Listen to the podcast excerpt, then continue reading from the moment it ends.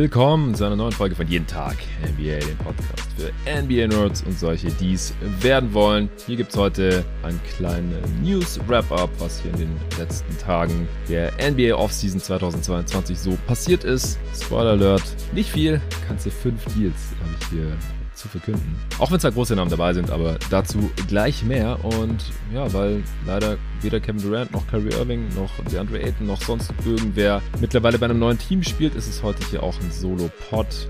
Luca hat frei und ich äh, werde mich nochmal einigen Supporter-Fragen widmen, die es in äh, keiner der letzten Answering Machines geschafft haben, aber auf jeden Fall interessant genug waren, um hier heute noch besprochen zu werden. Mal schauen, wie schnell ich damit durchkomme. Eventuell wird es ein Zweiteiler.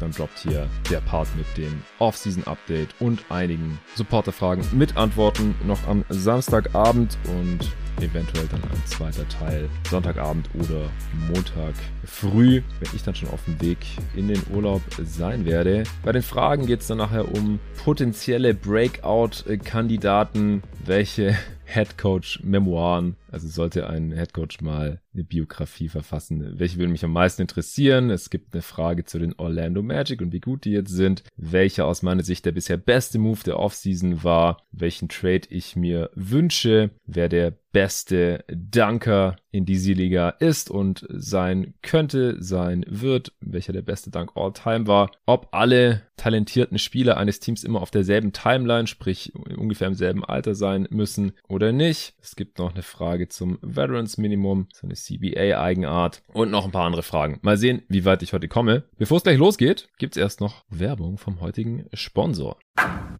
Wie ihr mittlerweile wahrscheinlich schon wisst, beschäftige ich mich viel mit meiner Ernährung. Das kommt zum einen daher, dass mein familiärer Background im Lebensmittelanbau und Handel ist und ich gern darauf achte, was ich zu mir nehme als Sportler, aber auch einfach so, als Mensch. Weil meine Frau, da wie ich tickt und wir uns zum Glück beim Thema Essen und Snacks sehr einig sind, haben wir uns extrem gefreut, als wir Koro entdeckt haben. Koro Drogerie ist ein Food-Online-Portal hier aus Berlin, wo man viele gesunde Zutaten und Snacks günstig bestellen kann. Vielleicht fragst du dich ja auch, wieso Lebensmittel in winzigen Packungsgrößen abgefüllt werden und warum dich ein Labyrinth aus Handelsstufen vom Ursprung deiner Alltagshelfer trennt und weshalb gute Qualität und faire Preise scheinbar unfehlbar sind. Koro Denkt deshalb Handel neu und bietet große Packungen Nüsse, Trockenfrüchte, Superfoods, äh, Proteinriegel, biologische und vegane Lebensmittel und dergleichen mehr günstig an. Coro bezieht die Produkte direkt beim Hersteller, also bei den Landwirten. Die Preise sind transparent und Preisänderungen können über Preisentwicklungsgrafen inklusive Erklärung nachvollzogen werden. Ich bin eh die ganze Zeit am Snacken und weil ich meinem Körper über die Jahre immer weniger ungesundes Zeug zumute, esse ich Nüsse und Trockenfrüchte quasi am laufenden Band. Also warum nicht gleich ein ganzes Kilo bestellen, dass die Verpackung nicht fancy aussieht, ist dabei auch egal, weil die Tüte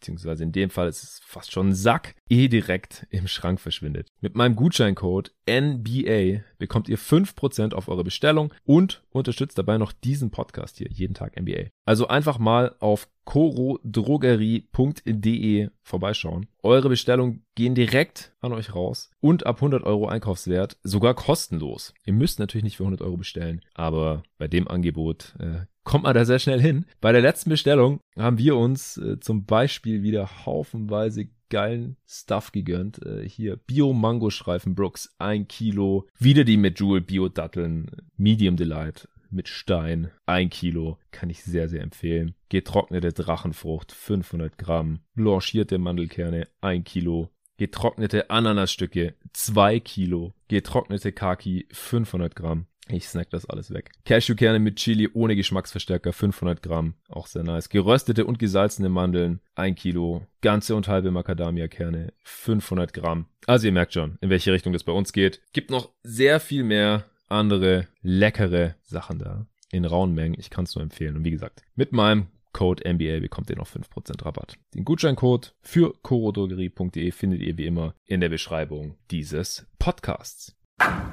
Ja, kommen wir zu den paar Off-Season News, äh, die sich hier seit den letzten Analysen am Donnerstag, die ich hier an dieser Stelle noch mit Luca im Pod getätigt habe, beziehungsweise war ein Supporter-Pod. Das hier ist mal wieder eine öffentliche Folge, weil ein Sponsor drin ist. Aktuell haben wir nur den einen Sponsor, deswegen nur eine Folge pro Woche frei verfügbar für jeden zu hören. Wer mehr Pods von jeden Tag NBA hören möchte, der darf gerne supporten auf steadyhq.com slash jeden Tag NBA. Den Link findet ihr wie immer auch in der Beschreibung dieses Podcasts und dann könnt ihr alle Folgen hören, indem wir auch jeden noch so kleinen Move dieser Offseason analysieren. Und wir fangen heute an mit einem großen Deal, einem sehr großen Deal für Damian Lillard. Der hat eine vorzeitige Vertragsverlängerung unterschrieben bei den Portland Trailblazers. Also der zementiert hier weiterhin seinen Status als absoluter Franchise-Player der Portland Trailblazers. Wenn er noch eine Weile da bleibt, dann wird er irgendwann auch der Topscorer dieser Franchise sein, wird er Clyde Drexler ablösen. Und ja, widerspricht hier nochmal symbolisch äh, etwaigen Trade-Gerüchten, die es ja im Verlauf der letzten, weiß nicht, anderthalb Jahre, zwei Jahre vielleicht auch schon immer wieder gab. Aber er stand ja so oder so noch bis mindestens 2024 unter Vertrag wird in der kommenden Saison schon über 40 Millionen verdienen, dann über 45, dann hat er eine Player Option gehabt für 2024, 25, über 49 Millionen Dollar. Und da kommen jetzt nochmal zwei Jahre drauf. Bis 2026 wird es jetzt auf jeden Fall in Portland bleiben, beziehungsweise der Vertrag wird halt so lang laufen. Und ich glaube, mit dem Vertrag wird er nicht wirklich tradebar sein. 2026, 27 hat er dann abermals eine Player Option, wie er es eben auch in seinem bisherigen Vertrag gehabt hätte im letzten Vertragsjahr. Und wie viel er da verdienen wird, das hängt davon ab, wie der NBA Salary Cap 2025, 26 letztlich aussieht. Wir erinnern uns, 2025 hat die NBA dann einen neuen TV-Deal mit ESPN, TNT und Co. Und man geht davon aus, dass sie irgendwas zwischen dem Doppelten und dem Vierfachen des aktuellen Deals bekommen werden. Man geht auch davon aus, dass es ein Cap Smoothing gegen wird, im Gegensatz zu 2016, also dass der Salary Cap äh, nicht komplett explodieren wird und so gut wie alle Teams Cap Space haben werden und Spieler wie äh, Timofey Moskov und Bismack Biombo, Evan Turner und Co. maßlos überbezahlt werden. Aber es wird auf jeden Fall mehr Kohle im Umlauf sein. So viel ist sicher. Davon könnte dann auch Damien Lillard profitieren. Äh, er wird mindestens 5% mehr verdienen als äh, 2024, 25. Das heißt, mit den entsprechenden Raises dann fürs zweite Vertragsjahr wird er mindestens 107 Millionen für diese zwei Jahre bekommen. Das heißt, ja, im Schnitt 53,5 Millionen ja, für diese Vertragsverlängerung pro Saison. Es könnte aber auch sein, dass er 20% mehr bekommt als vorher. Oder dass der Max nochmal deutlich höher sein wird, einfach weil der Cap deutlich ansteigen wird. Bobby Marks geht aktuell von über 120 Millionen Dollar aus, der Cap-Experte von ESPN. 121,8 um genau zu sein. Da wären es dann schon über 60 Millionen Jahressalär für Damon Lillard in seinem neuen Deal und er wird 35 bzw. 36 Jahre alt sein. Äh, ist riskant, sage ich jetzt mal. Also der Deal war vorher schon riskant. Wir haben gesehen, was mit abermals athletischen Guards passieren kann, wenn die Athletik langsam schwindet. John Wall, Russell Westbrook, auf ihren alten Deals sehr schwer bis quasi untradebar, außer einmal gegeneinander. Und äh, ja, dann haben die Lakers ja nochmal für Westbrook getradet. Dass der Trade damals schon keine gute Idee war, wurde hier im Pod ausreichend besprochen und danach auch bestätigt von der Realität. Und aktuell haben die Lakers ja auch Probleme, ihn plus Assets äh, loszuwerden für Kyrie Irving oder sonst irgendjemanden. Und ja, Lillard hätte halt im letzten Vertragsjahr so oder so schon 49 Millionen verdient. So wären es dann halt bis zu 60 nochmal ein, beziehungsweise wahrscheinlich sehr, sehr wahrscheinlich zwei Jahre später wo er noch älter wird. Klar, er hat mehr Ballskills als die genannten Brawl und Westbrook. Er ist ein super Shooter, einer der besten dieser Liga.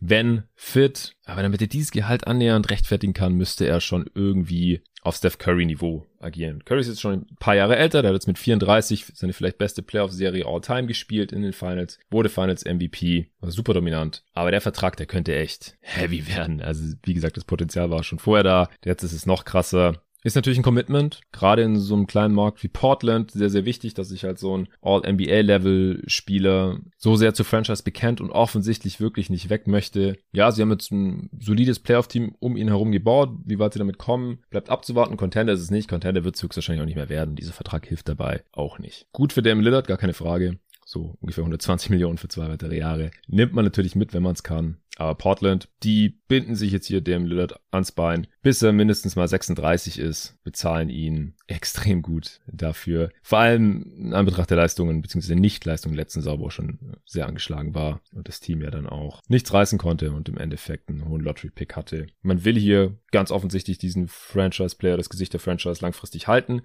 Und natürlich auch für die Zukunft einen Ruf etablieren nach dem Motto, wir kümmern uns um unsere Franchise-Player, was dann eventuell noch nachhallen könnte, wenn Damon Lillard irgendwann mal schon längst in Rente ist. Wobei die Blazers ja vielleicht auch verkauft werden und wie das dann unter neuen Eignern aussieht, das äh, weiß man ja heute auch noch nicht. Dann äh, kommen wir zu einem anderen All-NBA-Level Guard mit James Harden. Der hat auch einen Zweijahres-Deal, war ja allerdings Free Agent gewesen. Das in Philly bleibt keine Überraschung. Jetzt äh, wird er 66 bis 68 Millionen bekommen, das ist noch nicht so ganz raus. Was im Schnitt ja aber 33 oder 34 Millionen sind. Der Deal soll eventuell wohl sogar flat sein. Das zweite Jahr ist eine Spieleroption, das heißt, Harden ist jetzt erstmal nur ein weiteres Jahr sicher in Philly, bekommt da 33 Millionen, was so ja knapp 15 Millionen, gut 14 Millionen weniger sind, als er mit seiner Play Option, auf die er verzichtet hatte, zu Beginn der Free Agency bekommen hätte können. Und wenn er die Player Option dann ziehen sollte, dann bekommt er gut 20 Millionen mehr für zwei Jahre, als er sonst für dieses eine verbleibende Vertragsjahr in der kommenden Saison bekommen hätte. Was soll das Ganze? Klar, wir haben es hier im Pod auch schon besprochen, nach äh, den entsprechenden Signings des Sixers. Die Sixers haben mehr finanzielle Flexibilität und können ein besseres Team um Harden und natürlich auch im Beat aufbauen. Harden will offensichtlich einfach gewinnen. Das war ja wohl auch schon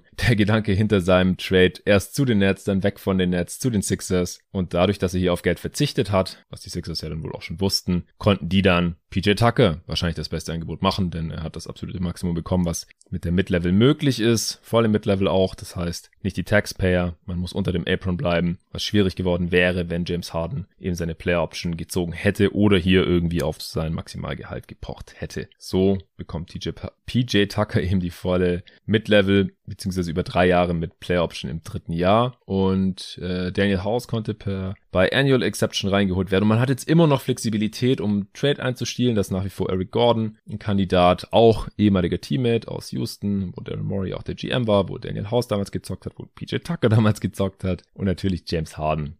Das wäre also nicht besonders verwunderlich. Und sollten die Sixers nächste Saison die Championship holen, was ich jetzt auch nicht ausschließen würde, dann wird Harden wahrscheinlich aussteigen und nochmal ein bisschen mehr Kohle bekommen. Sollte er jetzt irgendwie, und er, er soll aktuell sehr hart trainieren, um sich in Form zu bringen für die kommende Saison. Hatte ich auch so ein bisschen erwartet. Wenn er gewinnen will, muss er körperlich fitter sein als die letzten zwei Saisons, das ist klar. Aber sollte er weiter abbauen, dann hat er immerhin nochmal ein garantiertes Vertragsjahr mit der Spieleroption. Also ich denke, das ist für beide Seiten ein fairer Deal. Von der Höhe her ja auch noch günstiger und von der Vertragslaufzeit auch noch kürzer als das, was wir in der Mock-Off-Season verhandelt hatten. Ich glaube, da waren 37 Millionen flat. Hier sollen es, wie gesagt, 34 Millionen flat sein. Oder 33. Wir werden sehen, wird sich nicht viel nehmen. Ja, und dann hat man noch drei sehr kleine Signings. Äh, einmal haben wir im letzten Pod, glaube ich, Gorgi Jang unterschlagen, der wieder mal bei den Spurs anheuert. Letzte Saison war er bei den Atlanta Hawks gewesen. Das wird ein Minimum-Deal sein. Klar, so Veteran, Minimum, Backups, die schaden auch im Rebuild nicht. Die Spurs kennen ihn ja schon, wissen auf was sie sich einlassen und scheinen da angetan gewesen zu sein. Ich denke, spielerisch äh, wird er keine allzu große Rolle spielen. Und vielleicht kriegen sie ja sogar noch mal ein Asset für ihn. Sollte irgendein Playoff-Team im Verlauf der Saison noch einen Backup-Weg brauchen. Wobei ich ihn bei den Hawks jetzt auch nicht mehr besonders überzeugend fand. Dann äh, Frank Kaminski, der geht seinerseits zu den Hawks. Letzte Saison noch bei den Suns gespielt beziehungsweise hatte eine schwere Knieverletzung und wurde dann entlassen. Das ist ein Veteran Minimum, knapp zweieinhalb Millionen. Kann in der Regular Season ja so ein Scoring Punch von der Bank sein, kann ein bisschen werfen, solider Passer, bisschen rebounden, in den Playoffs aus meiner Sicht nicht spielbar, weil er keine NBA-Position hat, in der er in den Playoffs verteidigen kann. Er ist kein Rim Protector, er hat keine, er spielt nicht mit Force, er spielt kleiner als er ist, er ist unathletisch, hat kurze Arme, deswegen äh, kann er weder auf dem Flügel verteidigen, dafür sind seine Füße auch zu lahm, noch am Ring, denn Dafür ist seine Rim Protection zu schlecht. Aber in der Offseason, äh, in der Offseason sag ich schon, in der Regular Season, da kann er mal von der Bank in der Offense äh, ein bisschen Entlastung bringen, so hinter John Collins, denke ich. Und zu guter Letzt, äh, DJ Wilson hat äh, mal wieder bei den Raptors unterschrieben. Zwei Jahresvertrag zum Minimum. Ich gehe davon aus, dass gar nichts von garantiert oder wenn nur ein ganz kleiner Teil, denn DJ Wilson war zwar mal ein First-Round-Pick, aber hat sich bisher nicht besonders als NBA-Spieler empfehlen können. Bei den Raptors allerdings in den vier Spielen, die er für sie gemacht hat, letzte Saison, da hat er ein Career-High im Punkten pro Spiel aufgelegt. 7,5 pro Spiel, 4 Rebounds. Ja, das dürfte während äh, einem, einem Covid-Outbreak gewesen sein in der letzten Saison. Ja, passt da ganz gut rein mit seinen langen Armen, seiner Athletik. Vielleicht kann er das Roster knacken. Ja, ansonsten war es das schon. Mehr ist nicht passiert seither, zumindest habe ich nicht mehr mitbekommen. Und damit kommen wir auch schon zu euren Fragen. Beziehungsweise die Fragen der Supporter, falls ihr auch fragen wollt, gerne jeden Tag NBA-Supporter werden auf Steady. Wie gesagt, jetzt hier so ein Mix der letzten beiden Fragenrunden, weil es gab so viele coole und interessante Fragen, dass ich hier nochmal ein Pod hinterher schieben wollte. Vielleicht sogar zwei, je nachdem, wie schnell wir jetzt durchkommen.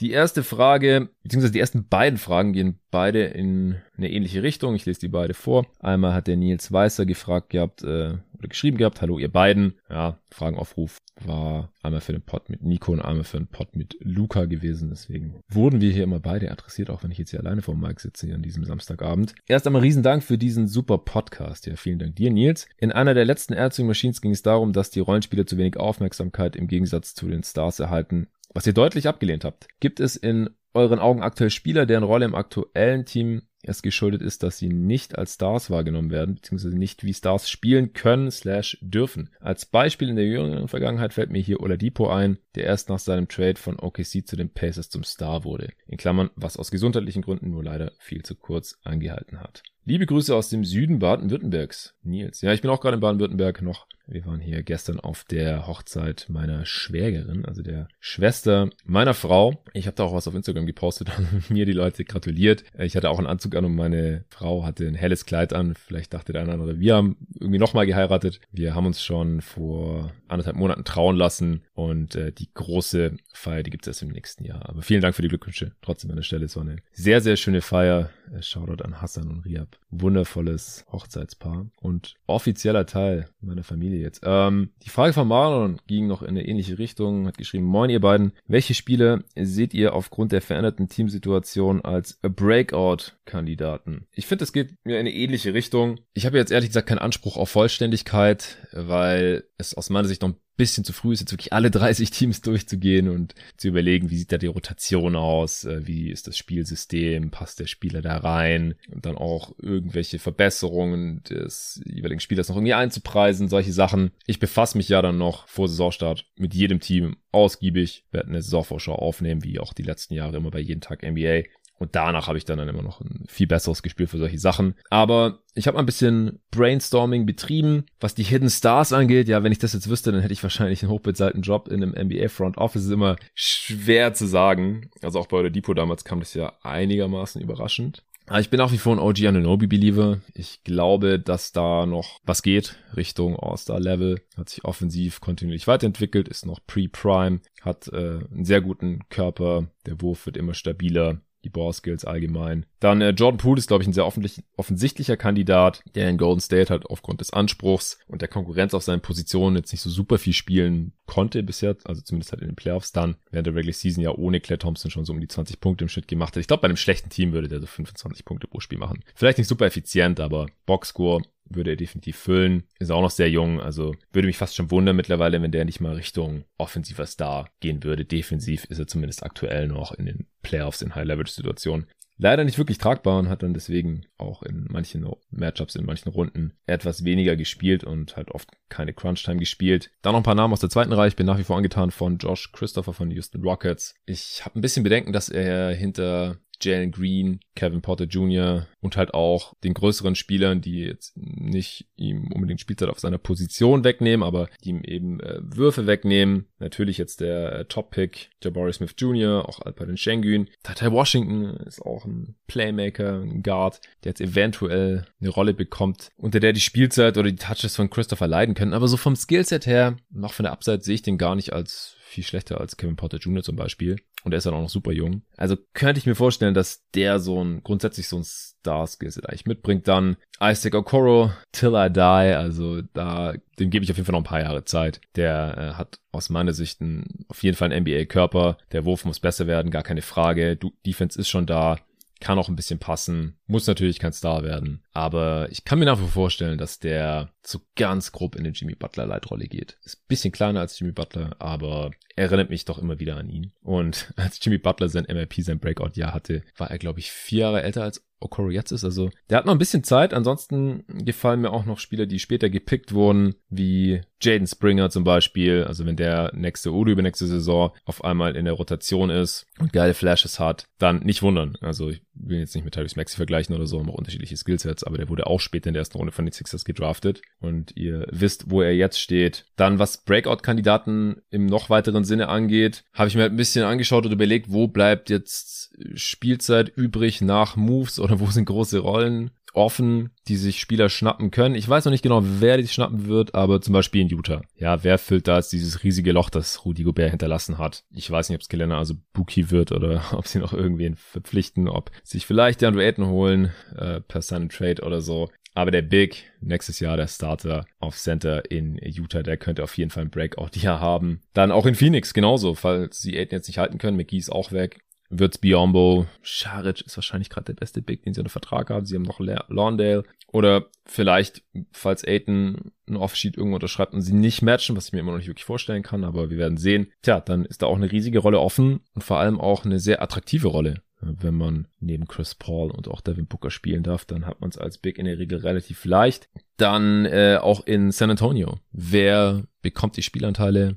Von DeJounte Murray, die Touches. Wer wird da der Playmaker? Ist es Trey Jones? Oder bekommt er direkt einer der Rookies eine große Rolle? Oder dürfen Spieler wie Keldon Johnson, Devin Vassell da ein bisschen mehr machen? Josh Primo ist noch da. Ich weiß es noch nicht. Ich werde mir noch meine Gedanken drüber machen. Werde es natürlich auch in der Preseason verfolgen, noch ein bisschen Summer League schauen. Auch verzeiht mir, dass ich noch nicht über die Summer League spreche. Ich kam noch nicht so viel dazu, mir das anzuschauen. Nächste Woche habe ich Urlaub. Da werde ich zwar keine Pots aufnehmen und auch sonst versuchen, möglichst wenig zu arbeiten, aber die Summer League habe ich schon vor, ein bisschen mit anzuschauen und dann in der folgenden Woche, wenn die Summer League dann durch ist, dann werde ich da auch traditionellen Pot aufnehmen mit David und wahrscheinlich auch Luca zusammen. Dann äh, ist in Dallas jetzt gerade ein relativ großes Loch, das Jalen Bronson dahinter lässt, wo es aktuell noch keinen offensichtlichen Kandidaten gibt, der die Playmaking-Aufgaben übernimmt. Wahrscheinlich muss Luca ein bisschen mehr machen, aber der hatte schon die höchste Usage Rate der Liga. Wahrscheinlich wird Spencer Dinwiddie eine etwas größere Rolle bekommen. Tim Hardaway Jr. wird zurück sein, aber ist einfach kein Playmaker. Der wird wahrscheinlich die meisten der Würfe von Bronson da absorbieren. Aber da ist auf jeden Fall Potenzial für Breakout oder halt für eine größere Rolle zumindest mal da. Genauso in Portland bin ich mal gespannt, wer der fünfte Starter wird. Neben dem jetzt gerade frisch verlängerten Lillard, der hoffentlich fit bleibt, neben dem gerade frisch verlängerten Nurkic, dem gerade per Trade reingeholten Jeremy Grant und ich weiß nicht, dem gerade frisch verlängerten Anthony Simons oder dem per Trade zur letzten Deadline reingeholten Josh Hart oder dem hoffentlich wieder genesenen Nasir Little. Also das ist gerade noch relativ spannend. Da ist auf jeden Fall auch Breakout-Potenzial vorhanden. Ich denke, dass Brunson in New York großen Hype erfahren wird. Auch wenn er wahrscheinlich gar nicht unbedingt besser spielt, als es in Dallas getan hat. Aber die Bühne ist einfach nochmal eine größere. Er ist jetzt das große Signing der Offseason der New York Knicks. Und ich glaube halt auch, dass er gut spielen wird. Der Typ hat definitiv Skills, gar keine Frage. Vielleicht sieht ihn dann der eine als Breakout, auch wenn er im Endeffekt ähnliche Zahlen aufliegt wie in den Playoffs oder wie er es normiert auch schon in der letzten Regular Season getan hat. Oder zumindest, wenn er nicht neben Luka Doncic gespielt hat. Dann in LA gilt ähnliches. Wer solide für die Lakers spielt, erfährt auch immer unglaublichen Hype. Und da ist Spielzeit vorhanden. Ich weiß noch nicht genau, wer da spielen wird, aber irgendwer muss ja starten, neben LeBron und AD. Vielleicht Westbrook äh, stand jetzt, äh, ist auch noch da, oder dann vielleicht auch Kyrie Irving. Wir werden sehen, aber mindestens zwei Starting-Spots sind da ja noch relativ offen. Und wer da spielt und wer auch gut spielt, es, es kann natürlich einfach wieder Austin Reeves sein. Vielleicht ist Stanley Johnson weiter in der Starter. Vielleicht Thomas Bryant dann auf der 5, AD rutscht auf die 4, LeBron auf die 3. Vielleicht auch Damien Jones, vielleicht startet Ron Toscano Anderson oder Lonnie Walker, dessen Skillset ich da ähnlich wie Taylor Horton Tucker neben den Stars finde ich als besonders passend erachte. Aber wie gesagt, irgendwer wird da spielen, irgendwer wird ein paar Würfe bekommen. Auch offene Würfe neben LeBron. Ja, ist das traditionell so? Ich weiß nur noch nicht genau wer. Wir werden uns der Antwort dieser Frage dann noch äh, immer weiter annähern im weiteren Verlauf der Offseason. Bis zum Saisonstart äh, kommen wir zur Frage von Walter Stengel. Er schreibt Servus ihr zwei, von welchem Trainer der Neuzeit, in Klammern sagen wir ab, Phil Jackson. Würdet ihr gerne die Memoiren lesen und warum?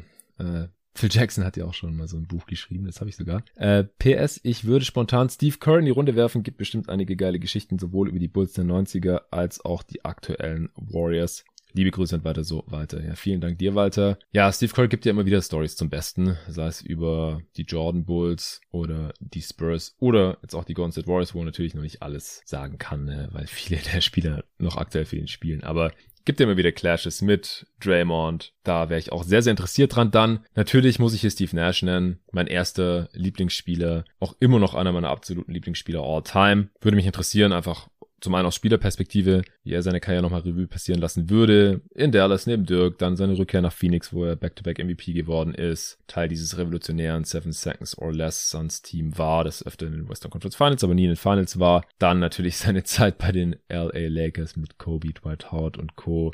Und dann natürlich als Head Coach, jetzt in Brooklyn. Also pff, auch völlig crazy, was da natürlich abging. Hinter den Kulissen war es bestimmt noch verrückter, als wir uns gerade vorstellen können, äh, mit der Kyrie-Situation, mit Harden, der kam und wieder ging, mit KD, der jetzt weg will und Kyrie auch. Also da wäre ich sehr gespannt drauf. Und den dritten, den ich jetzt noch in den Raum schmeißen würde, wäre Frank Vogel. Also auch hier primär wegen seiner Zeit bei den Lakers. Ja, der Bubble Championship Run. Dann dieser konstante Druck, immer im Spotlight, da in LA, in Hollywood. Als Coach von LeBron hat man sowieso nicht so leicht. Dann wird man als Championship Coach auch noch gefeuert nach einer absoluten Seuchensaison, weil LeBron bzw. Front Office äh, es für eine gute Idee gehalten haben, für einen unpassenden Spieler wie Russell Westbrook zu traden, der dann Frank, Frank Vogel immer wieder öffentlich kritisiert hat und als er keine Crunch-Time spielen musste, gemeint hatte, sein Rücken tut weh, weil er es nicht gewohnt ist, im vierten Viertel zu sitzen. Und ja, da würde mich seine Perspektive sehr, sehr interessieren. Kommen wir zu zwei Fragen von Georg Hoppe, der offensichtlich Magic-Fan ist. Die erste war noch eine liegen gebliebene von vor ein paar Wochen. Da hat er geschrieben, hi Jungs, danke erstmal wie immer für euren Content. Meine Frage für heute. In einem anderen Podcast habe ich gehört, dass Jonathan Isaacs Contract aufgrund der Tatsache, dass er letzte Saison nicht gespielt hat, vollkommen ungarantiert ist. Sollte Orlando insofern man nicht von seinem Gesundheitszustand überzeugt ist, vielleicht eine Rolle rückwärts machen und sich den Cap Space doch aufsparen. Ja, ich habe mir das mal angeschaut und das stimmt nicht, dass sein Vertrag komplett ungarantiert ist. Ist einfach nicht wahr. 2022, 23 war sowieso komplett garantiert. Also da hätten sie jetzt gar nicht mehr Cap Space haben können, die Magic. 23, 24 ist teilgarantiert mit 7,6 Millionen. Nur das letzte Jahr 2024, 25 ist komplett ungarantiert. Die Magic können oder konnten jetzt trotzdem nur 30 Millionen an Cap haben und ja, ich hätte jetzt auch nicht gewusst, dass sie mit 47 Millionen hätten mehr machen sollen, als sie jetzt letztendlich in dieser Free Agency getan haben. Im Endeffekt haben sie ja ihre Free Agents gehalten, Bamba, Gary Harris und das war's dann auch schon mehr oder weniger. Ja, Mo Wagner zum Beispiel auch noch.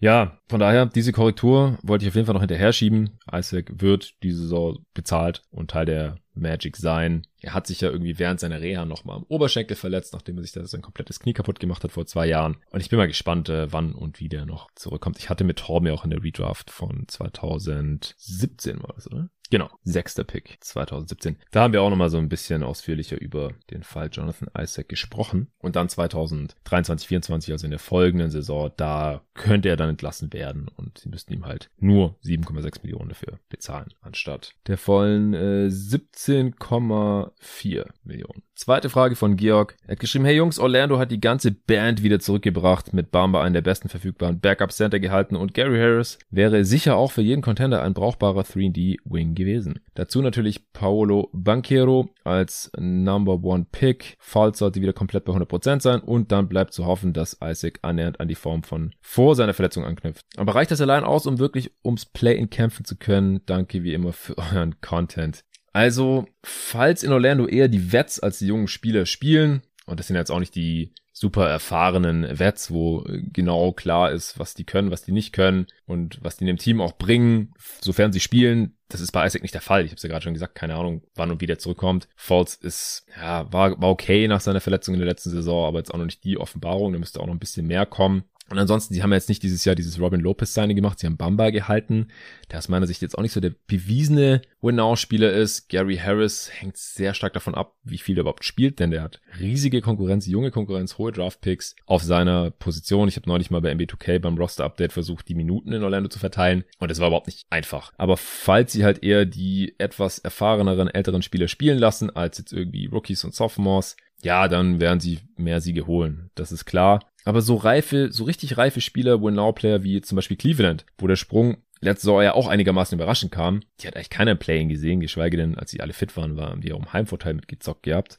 Der sehe ich in Orlando eigentlich wenig. Also Harris hat als 3D-Rollenspieler nicht den Einfluss wie zum Beispiel Ricky Rubio, der als Katalysator für den Erfolg da äh, letzte Saison in Cleveland unglaublich wichtig war. Hatten wir auch schon mal in eher ähnlichen Rolle in Phoenix gesehen, den er auch so zum Schritt knapp hinter die Playoff-Spots verholfen hatte. Da gab es noch kein Play-In. Ich sehe da nicht so wirklich das Potenzial auch für zwei All-Star-Level-Spieler in der kommenden Saison, wie es die Cavs ja hatten dann im Endeffekt mit Jared Allen und Darius Garland. Banquero muss bestimmt auch erstmal Lehrgeld zahlen und hat er seine Stärken eher am offensiven Ende. Da haben Rookies es aber in der Regel schwerer, direkten positiven Impact zu haben, als jetzt Mobley, der halt von Day One direkt ein All-Defense-Level-Defender war. Mir ist die Rotation, wie gesagt, noch nicht ganz klar. Ich würde die Raps für Jalen Sachs, RJ Hampton, Juma Okiki, auch Franz Wagner und natürlich Paolo Banquero als äh, First Pick auf jeden Fall priorisieren. Wenn es nach mir ginge, ginge, würde ich auch einfach besser finden für die Zukunft, als jetzt hier krampfhaft ums Playen mitzuspielen. Es ist noch sehr früh und ich werde es in der Preview dann auch mit dem jeweiligen Experten nochmal gesondert äh, behandeln im September oder Oktober. Aber ich sehe es gerade ehrlich gesagt noch nicht so ganz, lieber Georg. Ich würde sagen, noch eine Frage und dann mache ich hier einen Cut und mache tatsächlich einen Zweiteiler draus. Letzte Frage für heute von äh, Niklas Weber. Er schreibt Servus, ihr beiden, da noch in Klammern wahrscheinlich große Deals im Raum stehen und es momentan relativ ruhig ist, würde mich interessieren, welchen Deal oder Trade ihr in dieser Offseason bisher am besten fandet. Da musste ich nicht so lange drüber nachdenken. Also das ist für mich ganz klar Rudy Gobert für Utah, für die Utah-Seite für Danny Ainge. Äh, wobei hier die Weisheit, es ist einfacher, etwas einzureißen, als etwas aufzubauen, natürlich nicht komplett ignoriert werden darf. Aber wenn man sich halt dazu entscheidet, man tradet Rudy Gobert weg und dafür halt diesen Gegenwert bekommt. Vier First Rounder, drei davon komplett ungeschützt, noch ein Swap obendrauf und der vierte nur leicht geschützt und noch die ganzen Spieler, die mir eventuell noch irgendwie Gewinn bringt, weiter traden kann äh, und die letzten beiden First Round Draftees mit Kessler und Bolmaro der Minnesota Timberwolves. Das absolute Maximum. Also das ist einfach eine Masterclass in Trade-Verhandlungen von Danny Ainge gewesen. Bei konstruktiven Moves, also um besser zu werden, da finde ich eigentlich den Deal, den ich vorhin vorgestellt habe, für Harden. Und die daraus folgenden Moves oder die dadurch eben erst möglich wurden für PJ Tucker, für Daniel House und was auch immer man jetzt mit der Flexibilität auch einfädelt, das ist noch ein bisschen offen, müssen wir noch abwarten. Aber den finde ich da eigentlich auch vorne mit dabei. Ansonsten gab es ja wenig große Moves bisher und da steht noch einiges im Raum. Also das ist auch der einzige Grund, wieso es bisher noch keine Off-Season-Bewertungen gab, wieso es noch keine Power-Rankings gab, weil einfach gerade alles noch offen ist. Ich habe keine Lust, jetzt ein Power-Ranking aufzunehmen und am nächsten Tag wird KD getradet oder Kyrie Irving oder DeAndre Ayton. Da ist einfach aktuell gerade noch zu viel unklar. Gut, das war's für heute. Meine kürzere Folge. Ich nehme noch ein paar Two auf, den gibt's dann für die Supporter entweder morgen Abend oder am Montag morgen. Allen danke fürs Zuhören. Danke nochmal fürs Sponsoren an äh, Koro. Und Mitte der Woche droppt ihr den nächste Pod mit einem ganz speziellen Gast am Donnerstag dann. Während ich äh, versuche mich auf der Insel für eine Woche mal ein bisschen zu entspannen. Danach bin ich dann auch wieder am Start. In der nächsten öffentlichen Folge äh, wird dann hoffentlich der KD-Trade hier mal analysiert. Oder zumindest ein Kyrie Irving-Trade. Oder ein DeAndre Ayton Offer-Sheet oder Silent Trade. Oder vielleicht noch was ganz anderes, was ich jetzt gerade noch gar nicht kommen sehe. Dann noch der Hinweis, äh, falls während dieser Woche, in der ich garantiert nicht aufnehmen werde jetzt, also zwischen dem 11. und dem 18.07., falls da Kevin Durant getradet werden sollte, dann gibt's hier trotzdem einen Emergency Pod, dann aber mit Luca Cella als Host, nicht mit mir, Jonathan Walker. Da äh, hat er sich bereits so erklärt, es gibt dann auch Emergency Gastexperten, die dann reinkommen würden in den Pod, damit ihr hier nicht ohne jeden Tag ME-Analyse auskommen müsst. Und sobald ich dann wieder am Start bin und mich wieder von Mike setzen kann in Berlin, dann werde ich das tun und natürlich auch meinen Senf dazu abgeben. Also vielen Dank für euer Verständnis, dass es äh, nächste Woche keine aktuellen Pods hier geben wird mit meiner Beteiligung und bis zum nächsten Mal.